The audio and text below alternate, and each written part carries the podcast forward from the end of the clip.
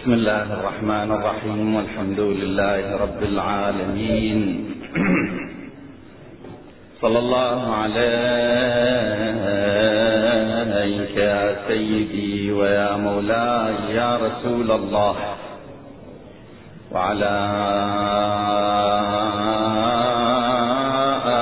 آل بيتك المظلومين.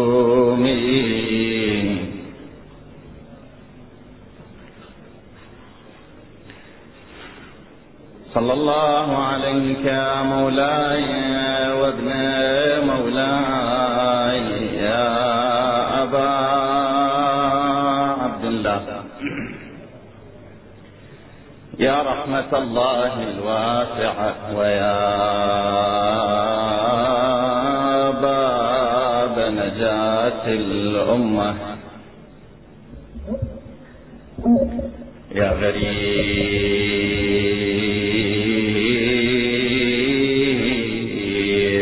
مظلوم كربلاء. ما خاب الله ما خاب الله من تمسك بكم. وأمنا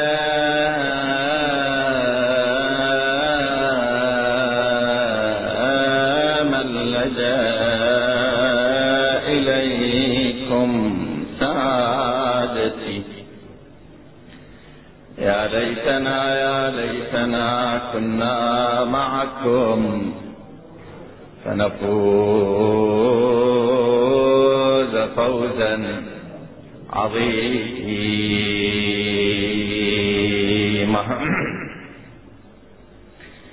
فيا راكبا مهرية شأت الصبا كأن لها برق الغمام زمام إذا جدت في وادي قبى قل بعولة أهاشم قوموا فالقعود. حرام.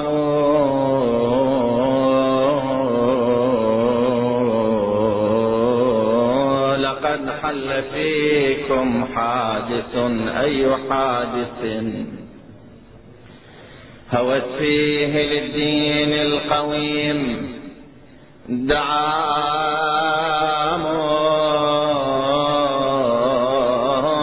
قضى السبط ضامن في الطفوف وشلوه. لتمر العوالي والسيوف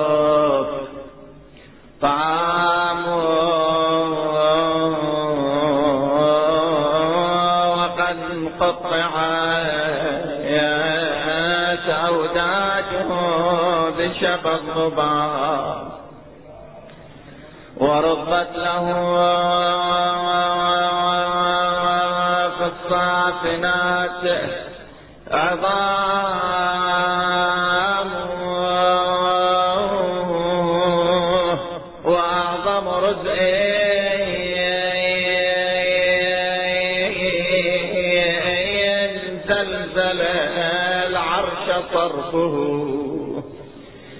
ودك الرواسي فهي منه.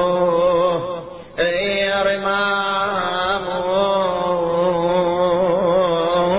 هجوم العدا جهرا على حجب أحمد.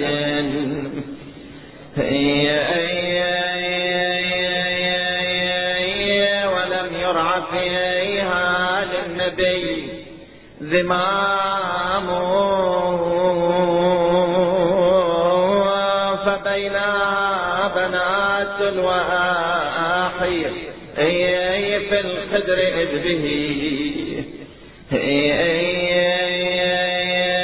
أحاطت لسلب الطاهرة فطرت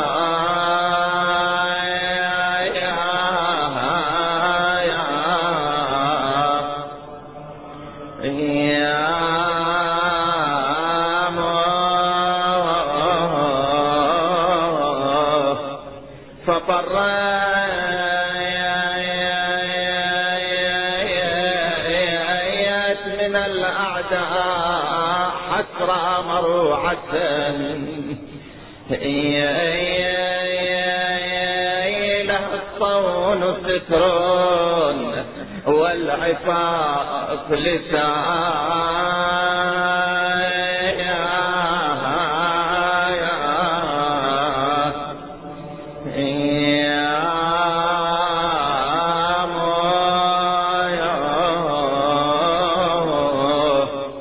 تجيل بطرف للحماة فلا ترى. سوى جثتين قد غالهن اي حمام فناديت وقد عص المصاب فؤادها وشبلا بين الضلوع۔ اي ضرام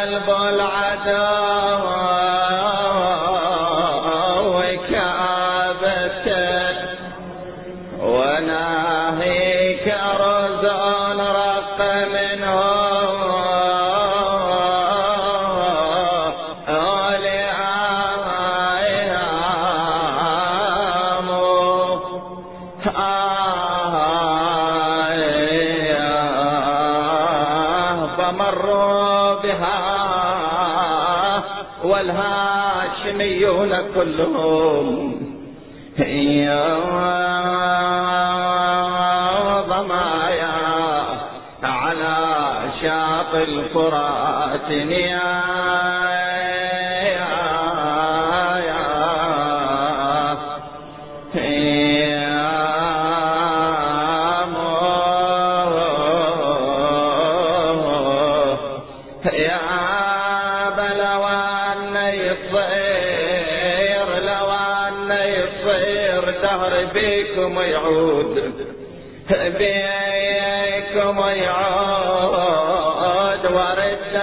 الشيل راسي بيكم مردود.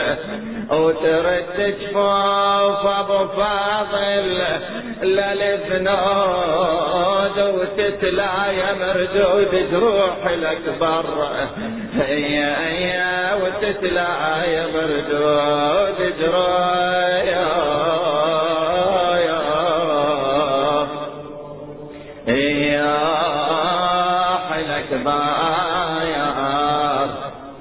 إنا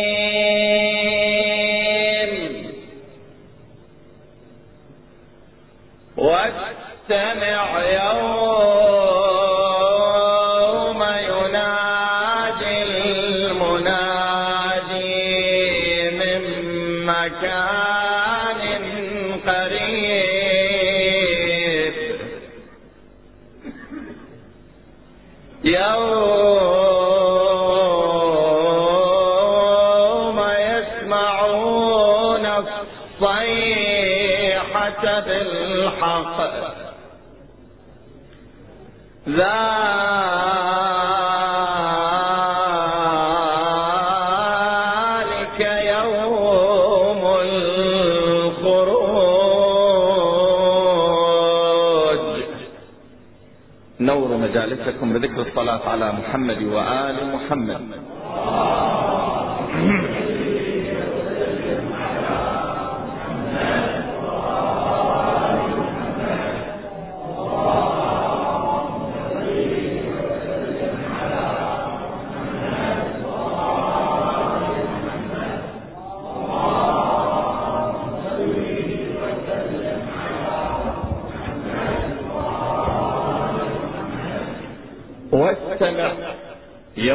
ينادي المنادي من مكان قريب. تلك ساعة يوم القيامة. عندما ينادي فيها المنادي وينفخ إسرافيل في الصور. الناس يستمعون الصوت على مستوى واحد وكأنما المصوت يصوت عند أذن كل إنسان. فالذي في شرق الأرض يسمع الصوت كما يسمعه الذي في غرب الأرض. واستمع يوم ينادي المنادي من مكان قريب. فلكل الناس هو قريب.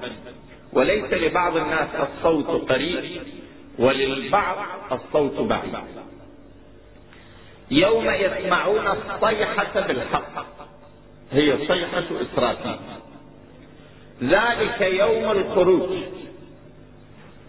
هذا يوم الخروج هو الخروج من الدنيا وهو الخروج من القبر ها؟ وهو المثول بين يدي الله تبارك وتعالى. هذا التأويل هذا التفسير. وأما التأويل اللي هو لا ينافي التفسير وإنما يبين لنا مصداقا واضحا وظاهرا من مصادق الآية. الروايات تؤكد على أن تلك الصيحة هي صيحة ظهور المهدي صلوات الله وسلامه عليه لما يصيح المنادي ينادي في السماء فيسمع الصيحة الناس بأجمعهم يسمعون الصيحة بصوت واحد. الذين في شرق الأرض والذين في غرب الأرض. وكل يسمع الكلام بلغته. صيحة واحدة كل يفهمها بلغته الخاصة على ذلك الرواية. الصيحة ماذا؟ وإذا بالمنادي ينادي في السماء يا عباد الله اسمعوا. هذا مهدي آل محمد.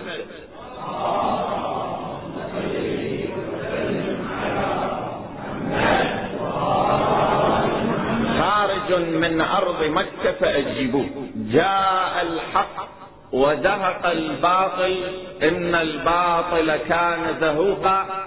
ألا إن الحق في علي وشيعته. المنادي ينادي بهذا النداء. الكل يسمع هذا النداء سواسية بصوت واحد. كل بلغته يفهم هذا النداء ويسمع هذا الصوت. واستمع يوم ينادي المنادي من مكان قريب. ينادي بظهور الإمام من مكان قريب.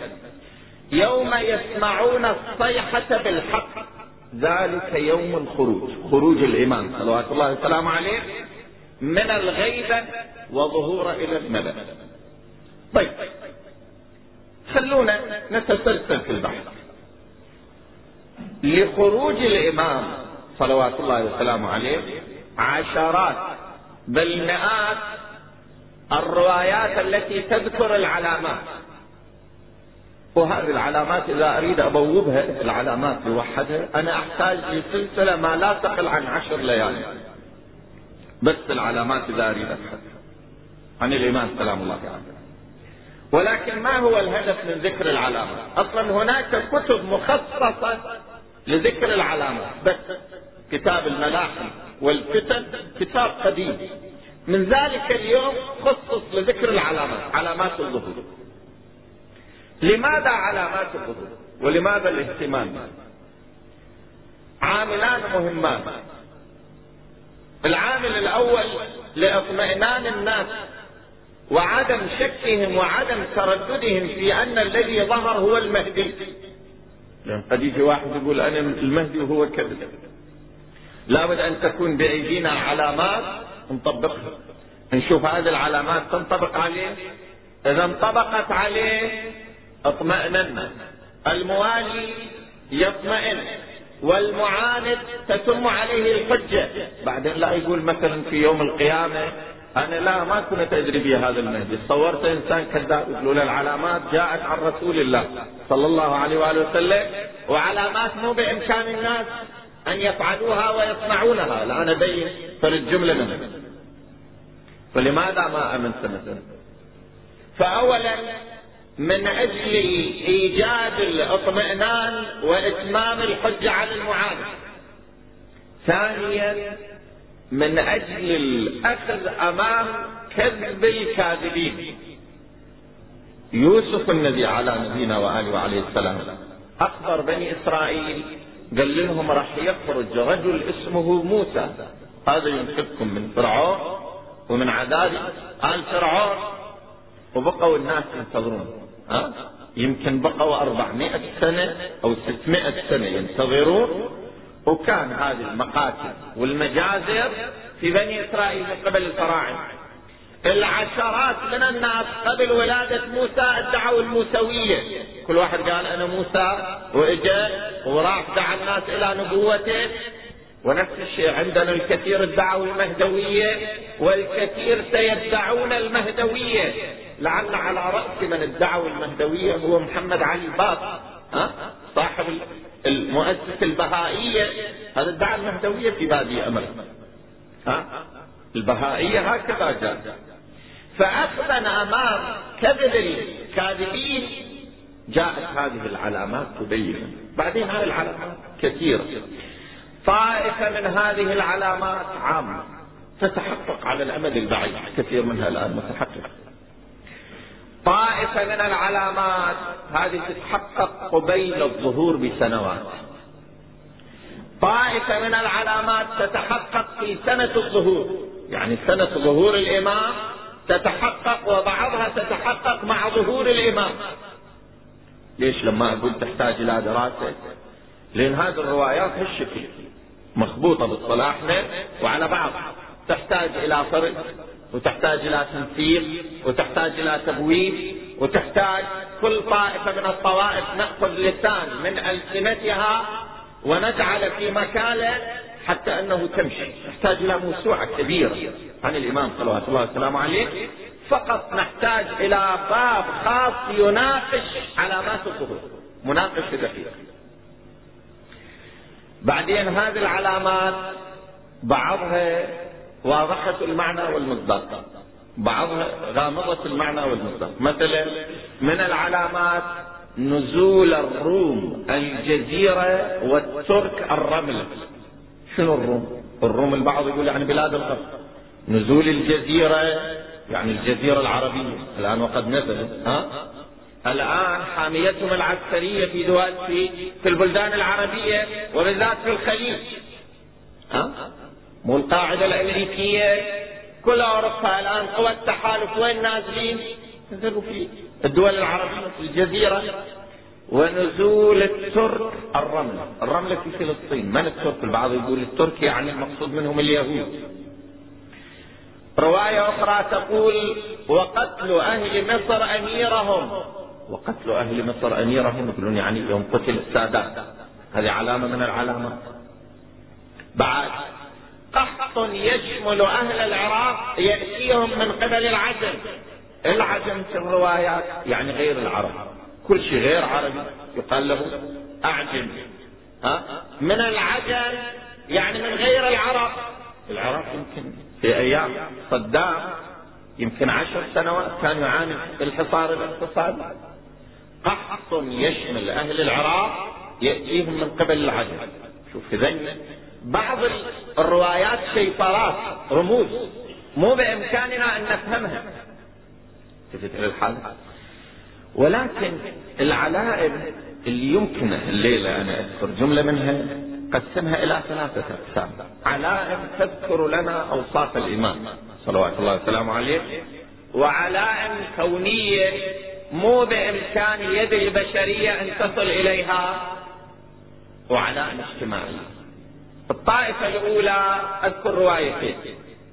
الرواية الأولى عن الرسول صلى الله عليه وآله وسلم يقول المهدي من ولدي ابن أربعين سنة. الإمام لما يظهر لما تلحظ الواحد يقول هذا عمر أربعين سنة. ها؟ بالأربعين. مع أنه مضى عليه أكثر من ألف سنة. إحنا ذكرنا في الغيبة الصغرى كان يراه الواحد فيراه ابن العشرين. لا. المهدي من ولد ابنه أربعين سنة. كأنه كوكب دري. كأنه كوكب دري. في خده الأيمن خال أسود. شوف الدقة الأوصاف. كأنه من رجال بني إسرائيل بنو إسرائيل. اللي هم ذرية يعقوب كانوا طويلين القامة. فالإمام كأنما طويل القامة صلوات الله وسلامه عليه. بعد تقول الرواية يخرج المهدي وعلى رأسه غمام. فيها مناد ينادي هذا المهدي خليفة الله فاتبعوه.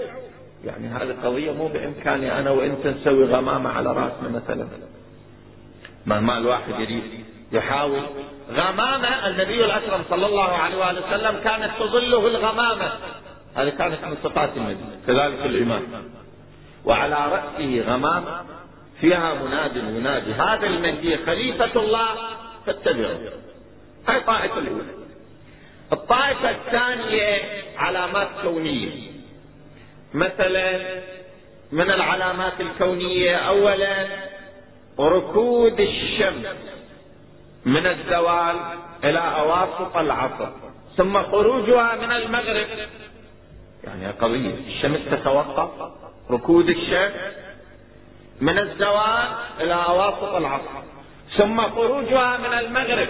هاي شلون أنا رأيت تقرير لواحد فلكي فرنسي يقول أن هناك فرد موجود هائل يتوجه نحو الأرض. وهذا لو أصيب بالأرض إذا هذا انضرب بالأرض راح يوقف حركة الأرض ثم يعكس حركتها. الأرض يعني إذا تتحرك الآن الشمس هي كيف يعني القضية؟ الأرض تتحرك حول نفسها وبذلك يتولد الليل والنهار وتتحرك حول الشمس. في حين حركتها حول نفسها وبذلك تتولد الفصول الأربعة. فالأرض لما تتحرك حول شمسها حول نفسها هذه الشمس موجودة. لما تشرق يصير عندنا ماذا؟ الشروق والزوال لحركة الأرض. إذا إجت للأرض ضربه اوقفتها الآن عندك كرة أنت كرها وبعدين تريد تعكس الحركة. من تريد تعكسها تحتاج إلى توقف ولو بمقدار ثانية. ثم تعكس الحركة. فتوقف الشمس هو توقف الأرض. لما تتوقف الأرض نحن نرى الشمس واقفة. لم تزل الشمس من مكانها. شو ما صار زوال ما انتهى. ثم بعدين الأرض لما تتحرك الحركة العكسية الشمس بعد ما راح تطلع من المشرق. راح تطلع من؟ من المغرب. التفت إلى الحال. هذه علامة. بعد خروج نجم في السماء يضيء لأهل الأرض كما يضيء القمر. ثم ينعطف طرفاه حتى يكاد أن يلتقيا ثم تنتشر حمرة في السماء. هسه هذا النجم شنو؟ النجم المذنب؟ ما لين ينعطف. ينعطف حتى يكاد أن يلتقي طرفاه ثم تنتشر حمرة في السماء. بعد خروج النار في المشرق لمدة ثلاثة أيام أو لمدة سبعة أيام. هسه خروج النار في المشرق شنو يعني؟ مثلا اشتعار آبار النفط ها؟ صدام لما طلع من الكويت حرق آبار النفط يعني اشتعال الآبار مثلا لمدة ثلاثة أيام بعض الروايات تقول مثلا سبعة أيام. القضية هاي ثلاثة. رابعا الزلزال يصيب بغداد. وهذا خلاف المتعارف. ليش؟ اليوم علماء الأرض علماء الجيولوجيا يقسمون الدول بالنسبة إلى الزلزال إلى ثلاث دول. الزلزال أشبه ما يكون بخطوط النفط. شلون النفط موجود تحت دول دون أخرى؟ الزلزال هو أشبه ما يكون بعروق مرتبطة بالجبال. وهاي العروق ممتدة تحت الدول فبعض الدول على خط الزلزال مثل إيران وبالذات طبس على خط الزلزال أو اليابان وبالذات طوكيا هذول على خط الزلزال. اذا المناطق اللي الدول اللي على خط الزلزال في بعض الأحيان الزلزال يضربها عدة مرات. يعني طوكيا مثلا باليوم الواحد في بعض الأحيان يضربها الزلزال ست عشرة مرة بس هم بيوتهم بانيها من الفيبر ومربطين الحوائج فمن يأتي الزلزال ويروح ولا كأنما كأنما جالس في سفينة ما يتأثر. لأن هو شنو اللي يضرنا؟ هذا الحيطان وهذا السقف يسقط على الناس ويقتل الناس. بس إذا إحنا حاولنا أن نبني البيوت تتحرك بحركة الزلزال هذه بعد ما راح تتهدم. ثبت إلى الحال؟ بينما بعض الدول على أطراف الخط. مثل من؟ مثل سوريا أفرض الجزائر. هذول مو على خط الزلزال. طرف الخط. هذول كل عشر سنوات كل 12 سنة مرة يضربهم الزلزال. أما بعض الدول لا على الخط ولا على طرف الخط بعيدة عن خط الزلزال. مثل دول الخليج مثلا. أو العراق. العراق لا على الخط ولا على طرف الخط. ما يضر الزلزال ابدا إلا أن تكون آية لله. يعني يقال إن بعض العلماء يوم توفي تزدد أرض العراق مثلا. هذه مو مو ناتج من حركة طبيعية أرضية. لا هذه آية لله تبارك وتعالى. بغداد مو على خط الزلزال. وإذا زلزال يضرب بغداد بحيث تنخسف بغداد. خسف يصيب بغداد. زين هذه علامة أيضا رابعة. علامة كونية خامسة وجه وصدر يظهر في السماء يراه الناس في عين الشمس. شو إذا أنا وياك مو بإمكاننا أن ننظر في الشمس. وجه وصدر يظهر في السماء يراه الناس في عين الشمس. هذه شنو العلماء لحد الآن ما قدروا يفهموها. ها؟ تبقى من الأمور الغامضة من الشيطرات. بعد كسوف في وسط الشهر القمري في وسط رمضان وخسوف في آخر الشهر فلكيا أن تراجعوا. ما حدث من يوم آدم أبو البشر إلى يومنا هذا خسوف في آخر الشهر العربي؟ أبدا. دائما الخسوف اللي هو للقمر يكون في وسط الشهر. والكسوف في آخر الشهر العربي. هذه دائما هذه قوانين ثابتة من يوم آدم أو البشر إلى يومنا هذا شوفوا الآن لما يعلنون في الصحف والجرائد راح يصير كسوف أو كسوف. الكسوف للشمس يصير آخر الشهر العربي. أما الكسوف للقمر يصير أواسط الشهر العربي. ظهور الإمام صلوات الله وسلامه عليه سنة ظهور الإمام تنقلب القضية في الشهر الواحد اللي هو شهر رمضان. في وسطه يكون الكسوف للشمس والخسوف للقمر في آخر شهر رمضان. هذه قضية مو بإمكان البشر أن يتلاعبوا فيها أعلاء الكونية. بعد من جماد الثاني من أول جماد الثاني إلى عشر رجب تنزل أربعة وعشرون مطر من السماء يعني في خلال أربعين البعض جايين قايلين هذه ظاهرا تنزل بعد ظهور الإمام. مو قبل ظهور الإمام. ليش؟ يقولون لأن قبل ظهور الإمام يكون الفقر والقحط وبعد ظهور الإمام يكون تكون الخيرات والبركات. وعليه هاي الأمطار بعد ظهور الإمام لا ابدا مو مو هكذا ليش؟ المطر مو دائما يكون سبب خير وبركة، المطر أحيانا يكون عذاب ونقمة. يعني 24 مطره في خلال 40 يوم هذا شنو يورث؟ ها؟ يوجد السيول والفيضانات يقضي على الزرع والحرث. يوجد القحط. الترسول الحالة هذه سابعا ثامنا الصيحة في السماء. يا عباد الله اسمعوا. هذا مهدي آل محمد خارج من أرض مكة.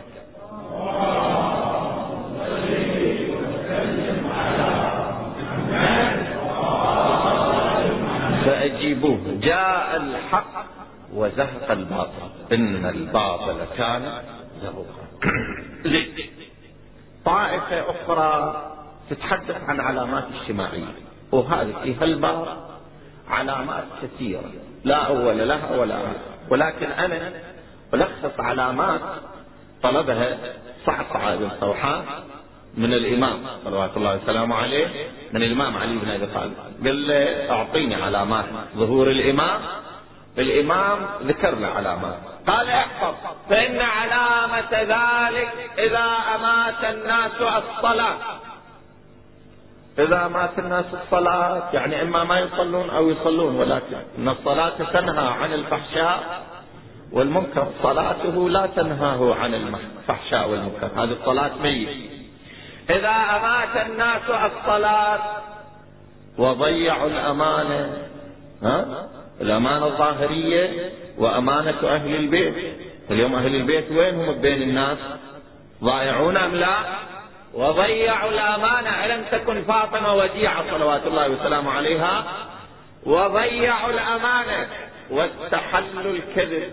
الكذب عندهم زلافة هالشكل يتكلم ها؟ إذا واحد شوية متدين يستخدم التورية ويمشي. واستحلوا الكذب وأكلوا الربا وأخذوا الرشا. وباعوا الدين بالدنيا.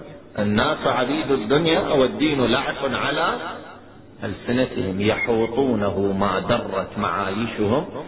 فإذا محصوا بالبلاء قلل ديان. قل له عمي حرام. يقول شو تسوي؟ أرجع أعيش يا عمي. ها؟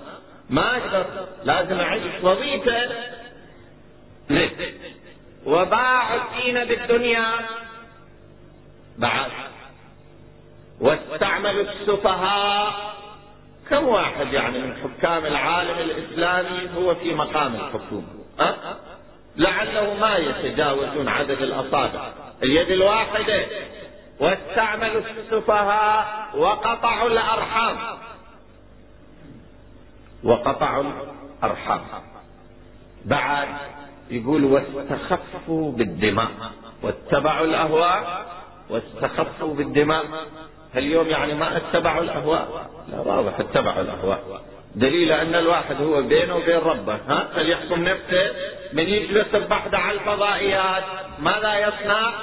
واتبعوا الأهواء. واستخفوا بالدماء. شوف هاي القتلى في العالم الإسلامي. هالشكل ابدا كأنما البشرية جلكم الله كالخرفان. ها؟ يومي عشرة هنا وعشرين هنا وأطفال وكبار ونساء واستخفوا بالدماء وشاركت النساء أزواجهن في التجارة حرصا على الدنيا.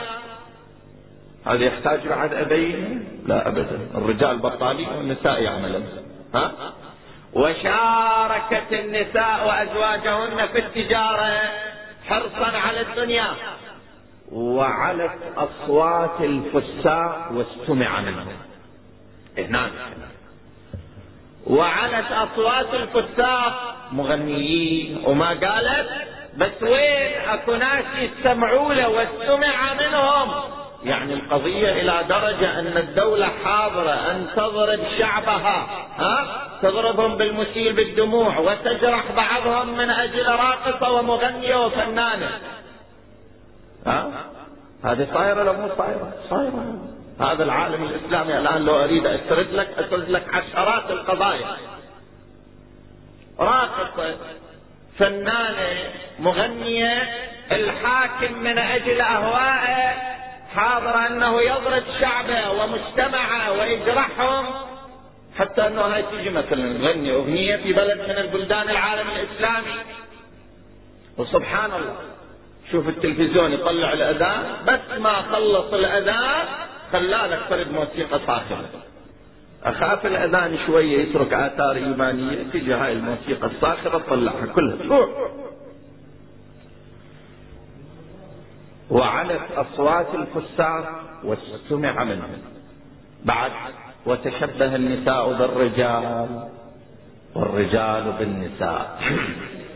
وقلوبهم انتن من الجير وأمر من الصبر فعند ذلك الوحى الوحى ثم العجل العجل.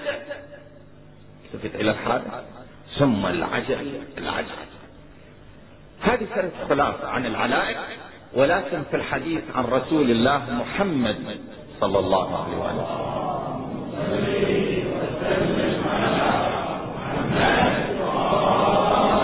يقول المهدي من ولدي يصلح الله أمره في ليلة. يعني يصلح الله أمره في ليلة؟ البعض يقول يعني الله تبارك وتعالى وإذا في ليلة واحدة يهيئ له الأسباب ها؟ ويكون ظهورا. القضية يعني مو بعيدة. الناس في باكستان ناموا صبحوا الصباح وإذا هذا مشرف ترويز مشرف هو الحاكم في البلاد. ها؟ يصلح الله أمره في ليلة. مرة واحدة الناس يرون أن الحاكم هو الإمام. صلوات الله وسلامه عليه. ليش؟ لأن الله تبارك وتعالى قد يحدث له البداء. يمكن أن يفهم من هذا كما يفهمه بعض العلماء. يقول أن المهدي من ولدي يصلح الله أو أن الله يصلح أمره في ليلة. معناتها هاي العلامات اللي موجودة اللي قبل الظهور بسنوات أو قبيل الظهور ببعض ببضع سنوات أو في سنة الظهور هذه كلها الله تبارك وتعالى يرفعها مرة واحدة يقرب فرج الإمام صلوات الله وسلامه عليه ويكون الظهور مو الإمام يقول ادعو الله تبارك وتعالى أن يعجل لي الفرج. ليش؟ يعني هذه أمور لابد أن تتم لا. واضح. يمحو الله ما يشاء ويثبت وعنده أم الكتاب. بس أكو خمس علائم هذه الروايات تقول عنها حتمية. العلائم الحتمية هذه بعد ما ينال البداء. ما هي السفياني واليماني وذي النفس الزكية يعني ذو النفس الزكية والخسف في البيداء والصيحة في السماء. واستمع يوم ينادي المنادي من مكان قريب. يوم يسمعون الصيحة بالحق. ذلك يوم الخروج. لا هذه من العلامات الحتمية صيحة السماء لابد منها. الإمام صلوات الله وسلامه عليه عند ظهور وعند قيام. البعض يخلط بالقضية. يشوف الروايات بعض تقول أن الإمام ظهوره في مكة المكرمة بعض تقول في المدينة المنورة لا. الإمام ظهوره سيكون في المدينة المنورة. هناك يكون ظهور الإمام صلوات الله وسلامه عليه وقيامه يكون في محرم. يأتي إلى بيت الله الحرام ويسند ظهره إلى الكعبة ويلقي هناك خطاب التاريخي ثم يقوم بثورته. يبدأ منها وظهوره في المدينة وقيامه في مكة المكرمة. لما يظهر تفرح البشرية. ها؟ ولا يبقى ميت من المؤمنين إلا ودخلت عليه تلك الفرحة في قدره. الكل يفرحون بظهور الإمام صلوات الله وسلامه عليه. بس وين القضية؟ يكون ظهوره في آن خروج السفيان. يعني لما ينادي المنادي جاء الحق في السماء. جاء الحق. هذه أول أول النهار ينادي بها المنادي. جاء الحق وزهق الباطل. إن الباطل كان زهوقا. ألا إن الحق في علي وشيعته؟ تقول الرواية وفي آخر النهار ينادي إبليس في السماء. ألا إن الحق في السفيان وشيعته. الناس تصير فوضى. بذاك الوقت هم امتحان ها؟ من يقولوا لك أكو شجرة من الشجرات يصلبون عليها بعض الناس فتخضر. تخضر الشجرة. هنا بعض الناس يتزلزل ايمانه يقول ها؟ شلون اخضرت الشجرة؟ يتبين ذول عندهم مكانة عند الله فيتردد في عقيدته الامتحان اللي هناك لا في عقيدة أحسب الناس أن يتركوا أن يقولوا آمنا وهم لا يفتنون. لا الفتنة جاية. التفت إلى الحالة؟ طيب. فالسفياني يدز جيش لقتال الإمام صلوات الله وسلامه عليه يرسل له 12000 جندي لقتال الإمام. الإمام ظهوره يكون في المدينة. يعرف. الإمام يخرج من المدينة يجي جيش السفياني إلى المدينة ويكون الإمام قد خرج نحو مكة. يبقى جيش السفياني في المدينة هناك يقتل ويسلو ويسرق ويصنع ما شاء. بعدين يعرف أن الإمام راح إلى مكة فيتبعه. نحو مكة يوم يتوسط البيداء بين المدينة ومكة هناك يصاب بهم الخس يصابون بالخس وإذا الأرض تبتلعهم بأجمعهم ما ينجو منهم إلا إثنان. رجل يروح إلى الإمام المهدي صلوات الله وسلامه عليه ويبشره بما جرى على السفياني وآخر على جيش السفياني وآخر يلتحق بالسفياني ويخبر بما جرى على جيش. الإمام صلوات الله وسلامه عليه هناك يتخذ له منزل عند الصفا على بعض الروايات وفي طوى على بعض الروايات الأخرى. أبي رضوى أم غيرها أم ذي طوى تقرأ دعاء المدبل ولا أبي رضوى أم غيرها أم ذي طوى وين يتخذ مكان ينتظر الإمام صلوات الله وسلامه عليه. ينتظر التجمع. هالفترة يصير التجمع؟ ما يخرج الإمام صلوات الله وسلامه عليه من مكة إلا وقد اجتمع عنده عشرة آلاف من أنصاره. الإمام عند أصحاب وعند أنصار. فرق. أصحاب الإمام هم 313 هذول أصحاب الألوي هذول هم كانت فيهم الأبدال الأبدال الستة. ما مات منهم أحد إلا جاء أحدهم مكان. هذول أصحاب الإمام هذول اللي بيديهم راح تكون إدارة البلاد والعباد. هذول ناس مو عاديين وعند الأنصار أنصار الإمام هذول لا. عشرة آلاف اللي يخرج بهم من مكة. في المدينة لما يخرج يتوجه إلى العراق صاروا 12 ألف. وبعدين يصيرون مئات الآلاف. أصحاب الإمام أسماؤهم دولهم أوصافهم هذه موجودة في الرواية. بالدقة موجودة. اسمه واسم أبوه وبلده. هذه كلها مذكورة. شوف من مختلف بقاع العالم. من ذولا الله تبارك وتعالى يأخذهم ذخيرة الكون في بين الحين والآخر بين القرن والآخر تشوف الزمن يمخض عن واحد أو اثنين. هذول يخلوهم إلى الإمام صلوات الله وسلامه عليه. تبت إلى الحالة وبعدين عند الأنصار يعني إذا واحد ما شاف اسمه مثلا في ضمن الأصحاب لا لا يمكن أن يكون من الأنصار. وهذه قضية سهلة. واجعلني اللهم من أنصاره وأعوانه وأتباعه وشيعته ها؟ لما واحد يدعو لابد أن هذا الدعاء له تأثير. إذا ما له تأثير إذا لماذا الدعاء؟ الواحد يكون من أنصار الإمام.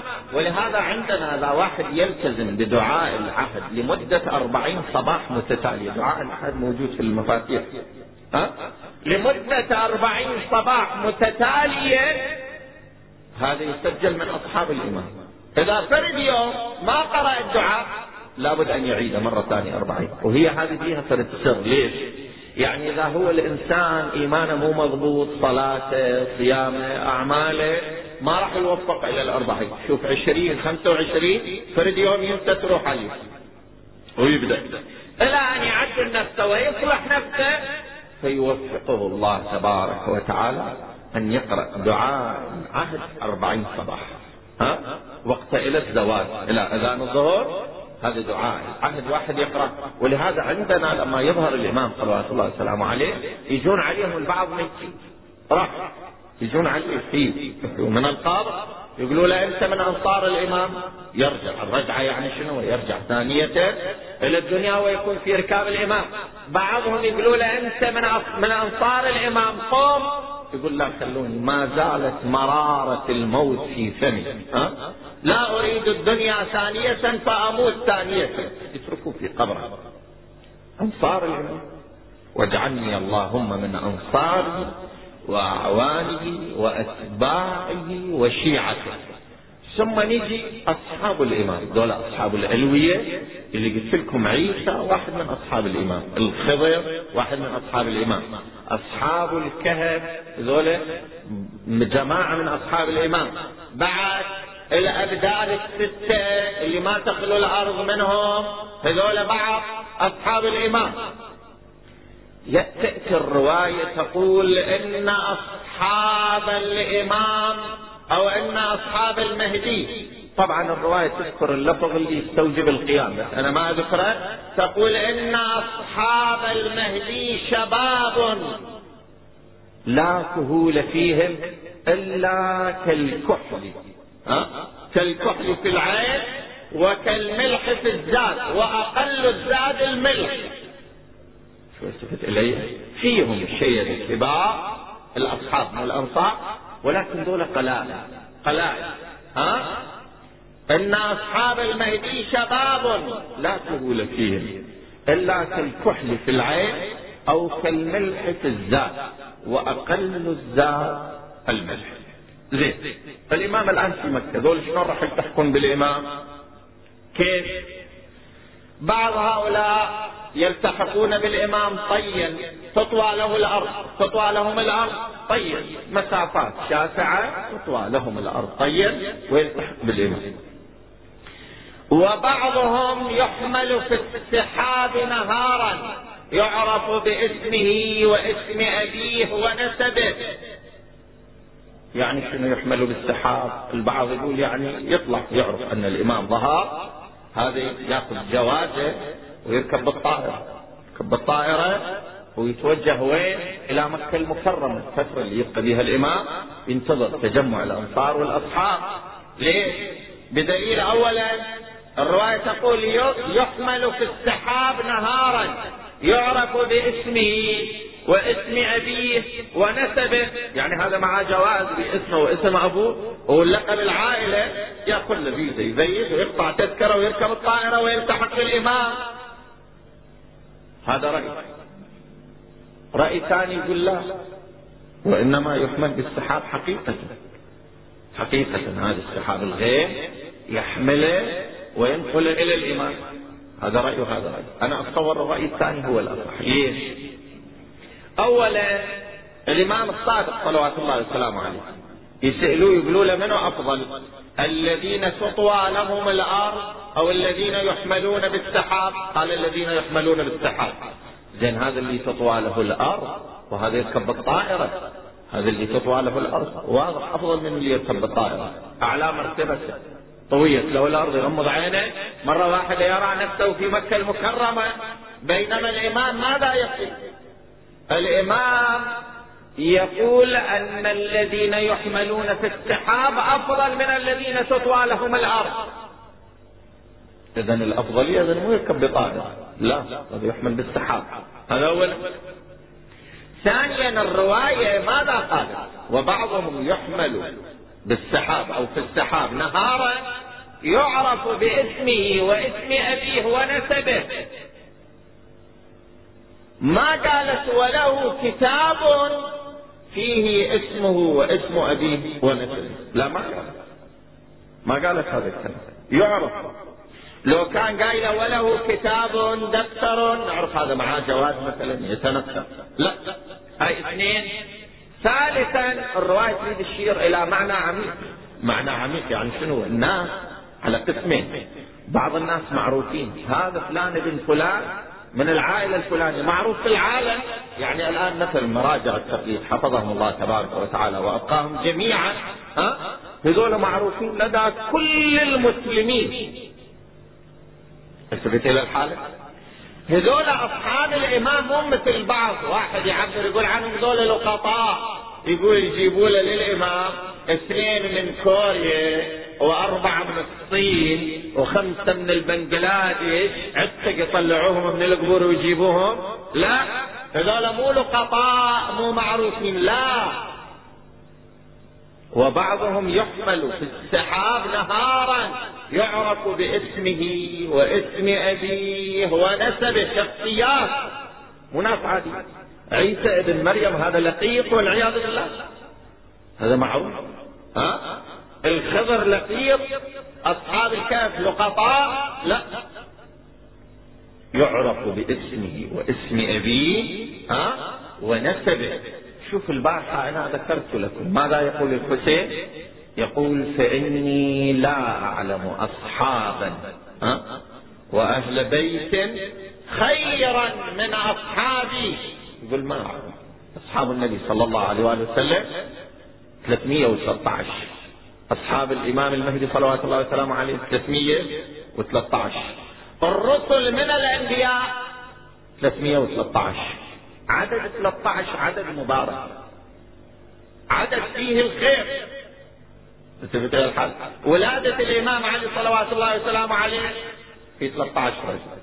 كمال القمر يتحول إلى بدر. 13 و14 و15 شوي دقق معي آخر نفور للحجاج في 13 لأن أكو نفورين.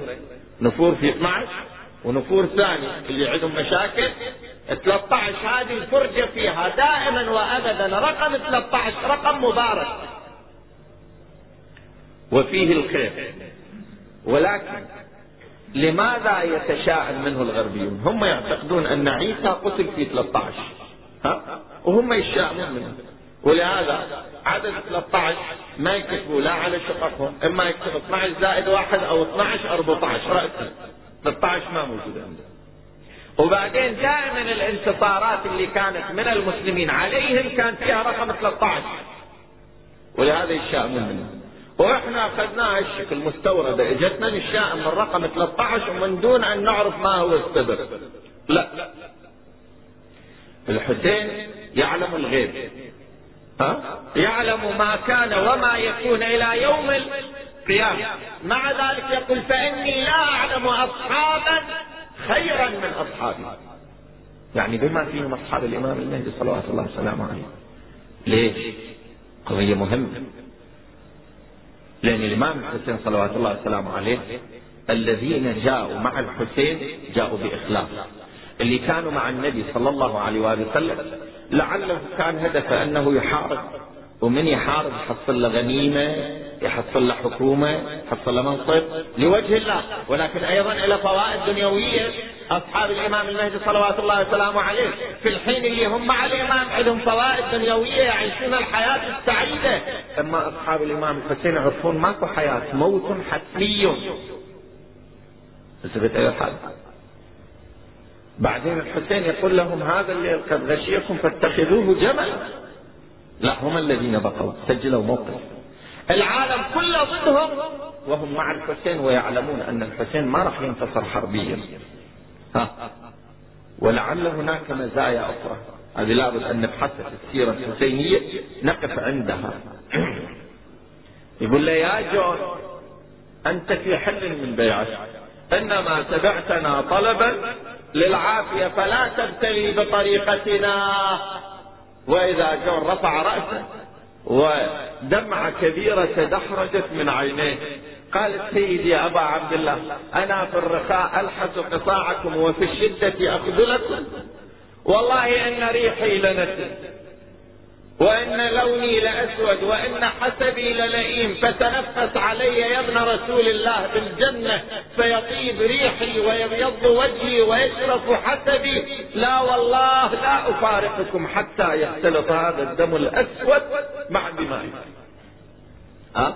ولهذا لما سقط على أرض المعركة الحسين جلس عند رأسه قال اللهم بيض وجهه وطيب ريحه واحشره مع الأضرار. وعرف بينه وبين محمد وآل محمد. يقول الراوي كان الواحد يمر عليه فيشم رائحة المسك تقبق منه وطيب ريحة.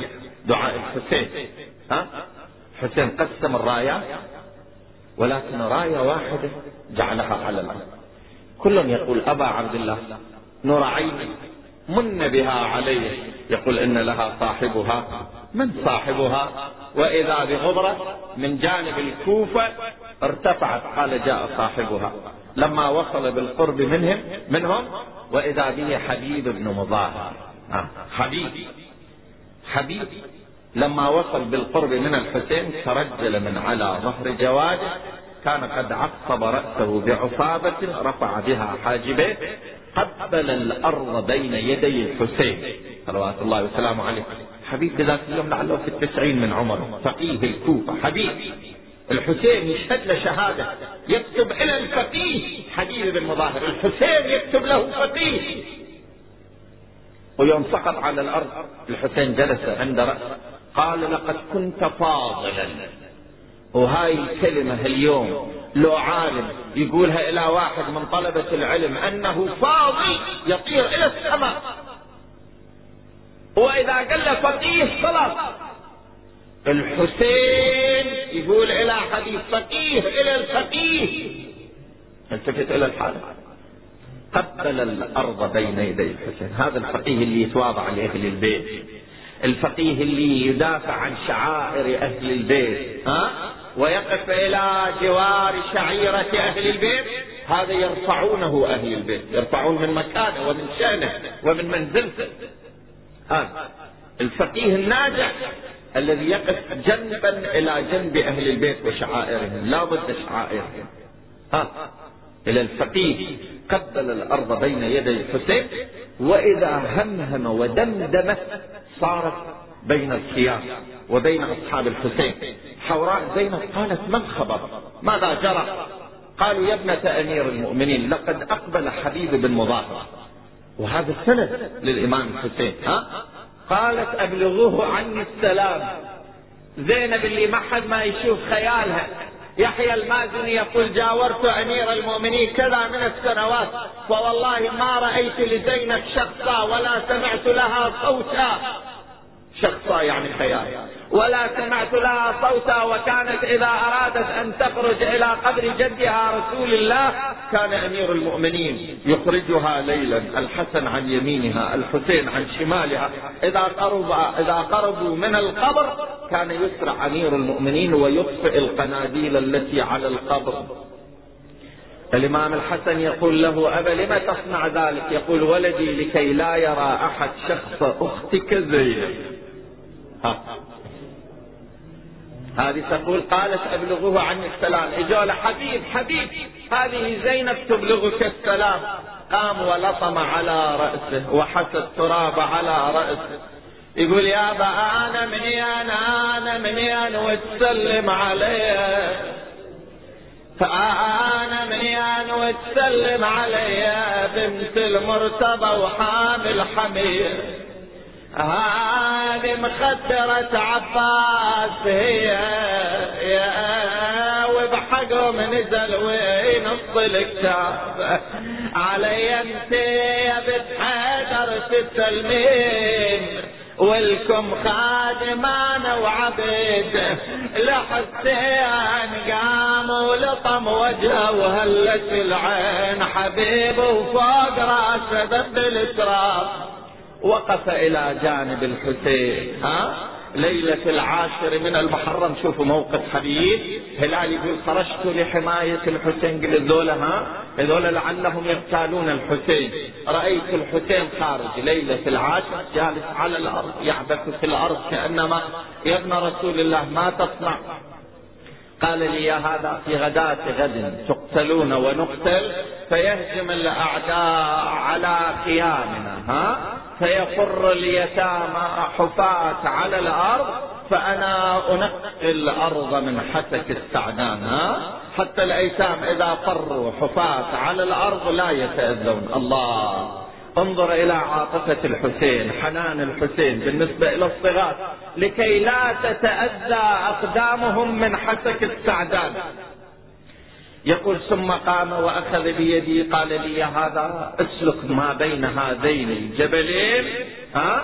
أسلك ما بين هذين الجبلين طريقا واذهب فإن القوم لا يريدون سواي. قال أبا عبد الله والله لو قتلت وقطعت وأحرقت بالنار ونشرت ثانية وفعلوا بذلك سبعين مرة. ما تركت كيف وهي قتلة واحدة؟ ثم تركه الحسين ودخل إلى خيمة الحوراء زينب جلس ليلة العاشر يحاكي زينب كلام طويل. هناك يقول أنا أسمع حوار الحسين مع زينب. زينب تقول له أخي أبا عبد الله هل اختبرت أصحابك نياتهم؟ خويا ابو علي لا ينقصون بك. عند عند اصطكاك الاسنه عند الوثبه واصطكاك الاسنه خويا ابو علي بالساعة الشدة ساعة الصفر لا يكون يخونوه. قال لها أخي بلوتهم فما وجدتهم؟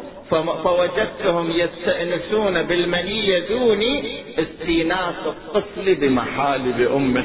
يقول أنا قلت عجيب. يقول من جانب تأذيت أن زينب مضطربة مو مطمئنة من الأصحاب من الأنصار وأن ولكن فرحت لكلام الحسين أنه واثق بنا. يقول جئت مهرولا إلى خيمة حبيب. حبيب حبيب قال لبيك حبيب ما عندك؟ يقول أخبرته الخبر. قلت له ترى زينب خايفة زينب ترى مضطربة. زينب مو مطمئنة. يقول فقام حبيبي ووقف على أكمة من الأرض متكئا على سيفه كان قد عصب رأسه بعصابة رفع بها حاجبه. نادى برفيع صوته يا أبطال الصفا ويا فرسان الهيج. أرع إليه الأنصار والهاشميون يتقدمهم أبو الفضل العباس وهو يقول لبيك لبيك يا حبيبي لمثل هذا اليوم ادخرني والدي قال سيدي ارجعوا إلى خيامكم لا سهرت عيونكم الكلام معك مع الأنصار. فرجع أبو الفضل العباس ورجع الهاشميون. حبيب قال يا أبطال الصفا ويا فرسان الهيجه غداة غد تدعون إلى القتال. أتدعون الهاشميين يتقدمون عليكم أم تتقدمون على الهاشميين؟ كلهم هزوا سيوفهم بوجه حبيب. وقالوا يا حبيب نحن على ما أنت عليه. قال لهم إذا فرد جولة عند خيمة العقيلة. زينب ها ليلة العاشر استعراض عسكري. ترى زينب مو مطمئنة. جاء بهم ووقف بإزاء خيمة الحوراء زينب. السلام عليكم يا أهل بيت النبوة. سلموا يا حبيبه السلام عليكم يا أهل بيت النبوة. ومعدن الرسالة ومختلف الملائكة. هذه سيوف أنصاركم أبوا أن يغمدوها. إلا في جماجم أعدائكم. اطمئني زينب. اطمئني زينب. والله يا بن بنت النبي. لا قطعاني بالسيف والخط وبالنار حرقاني وذرة وعظاني بالهوى وتال انشراني. هذا لسان حالك. انت الموالي المحب ها؟ والله يا بن بنت النبي لا قطعاني بالسيف والخط وبالنار حرقاني وذرة وعظامي بالهوى وتال انشراني وسبعين مرة هالفعل يجري علي. والله يا أبو السجاد ما فارق جمالك روحي ومالي والأهل كلها فدالك كل شيء شيعتك تفنى ولا تهتك عيالك. والتفت لأصحابه وعبراته جريه قالهم يا فرسان الحرب كلكم تسمعون باشر بهالعرصة تسور الحرب والكل. ليكون سادتكم بني هاشم يحملون. إلا عقب ما ننفني كنا سوية. والله يا بن بنت النبي لا قطعاني أنا شفتك تريد الشعر فاقرا لك بهذا الطور ها هذا طوركم ها. والله يا بن بنت النبي لا قطعاني بالسيف والخطين بالنار حرقه وذر وعظام بالهوى وتال انشراني. وسبعين مرة الفعل يجري علي. والله يا أبو السجاد ما فارق جماله روحي ومالي والأهل. كلها فداه كل شيعتك تفنى ولا تهتك عياله. السلام عليكم يا أهل بيت النبوة ومعدن الرسالة ومختلف الملائكة. هذه سيوف أنصاركم. أبوا أن يغمدوها إلا في جماجم أعدائكم. اطمئني زينب. الحسين قال أخي زينب قومي وكلم القوم. الحسين. أخي إنما جاءوا لأنهم علموا أنك مضطرب. فقامت مولاتنا زينب وتزرت بإزار أمها فاطمة. ووقفت من وراء الستر ها انظروا إلى الحجاب. واتدرت بإزار أمها فاطمة. ووقفت من وراء الستر. وقالت وعليك السلام يا حبيب. انسبوني معرفة من أنا. أنا ابنة الضارب بالسيفين أنا ابنة الطاعن بالرمحين يا محيين الليل بالعبادة والله محلكم يا أهل الشيم هذا محلكم. يا أهل الشيم هذا محلكم. وللموت ما تذخر هممكم. شنو العذر يا كرام.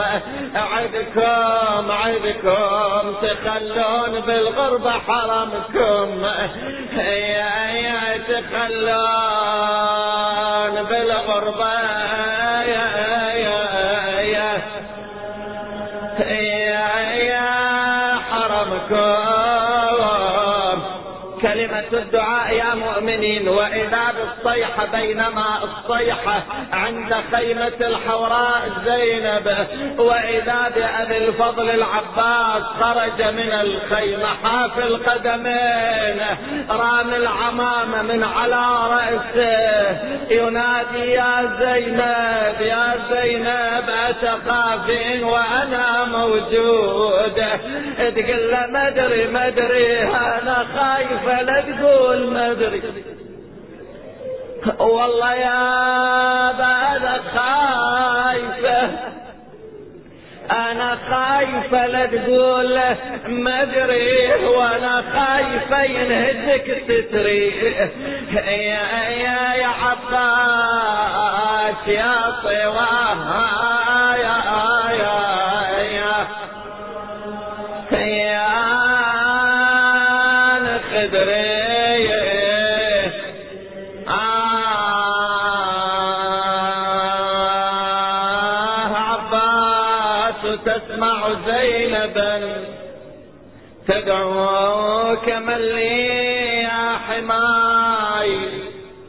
إذا العداء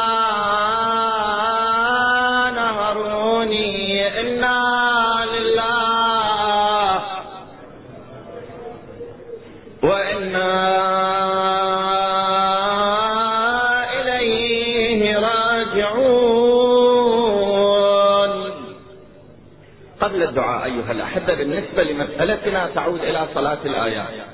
يقول العلماء إذا حدث خسوف كلي أو خسوف كلي مو جزئي حتى وإن لم يطلع به الإنسان في حينه وبعد ذلك اطلع.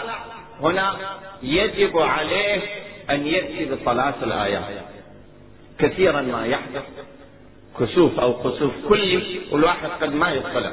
قد مضت على البعض سنوات وهو مثلا ما نصلي صلاة الآيات لم يخبر بذلك. الآن الواحد عن كل سنة مضى عليه من عمره من بعد البلوغ يأتي لصلاة آيات واحدة قضاء عما في الذمة. صلاة الآيات سهلة هي عبارة عن ركعتين كصلاة الصبح. لها كيفيات متعددة أسهلها هي هذه. الركعة الأولى تقرأ سورة الحمد وقل هو الله وتركع ثم تقوم الحمد وقل هو الله وتركع تقوم مرة ثالثة الحمد وقل هو الله وتركع تقوم للرابعة الحمد وقل هو الله وتركع تقوم للخامسة الحمد وقل هو الله وتركع لما تقوم من الخامسة تذهب إلى السجود. يعني خمس ركوعات في الركعة الأولى. في كل ركعة الحمد قل هو الله الحمد وقل هو الله الحمد وقل هو الله الحمد وقل هو الله الحمد وقل هو الله.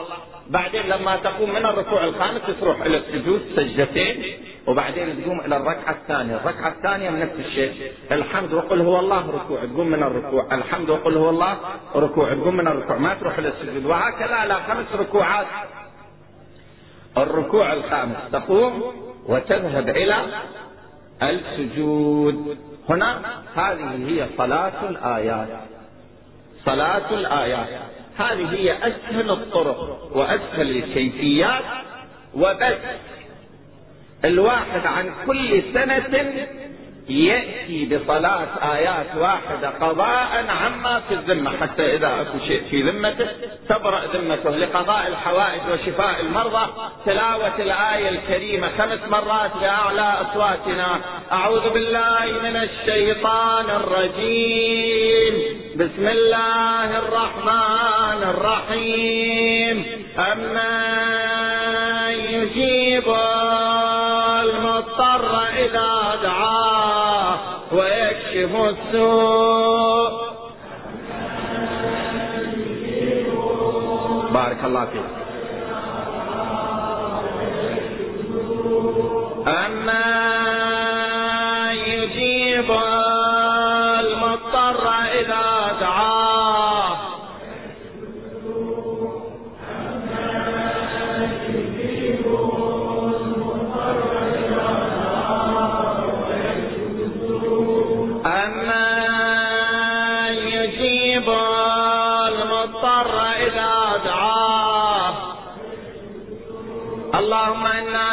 نسألك وندعوك ونتقرب إليك ونقسم عليك بحق محمد وعلي وفاطمة والحسن والحسين. والأئمة التسعة من ولد الحسين. يا الله.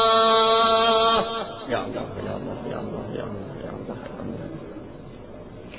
اللهم تقبل منا ومن الحاضرين ومن المؤسسين. هذا العزاء بأحسن قبولك. اللهم واشفي مرضانا. اللهم واشفي مرضانا المنظورين. اللهم واقضي حوائجنا. اللهم وسدد ديوننا. اللهم وارض عنا إمام زماننا. اللهم وارض عنا آباءنا وأمهاتنا. اللهم وارحم آباءنا وأمهاتنا. اللهم وارزقنا الإخلاص في أعمالنا. اللهم واجعل عواقب أمورنا خيرا.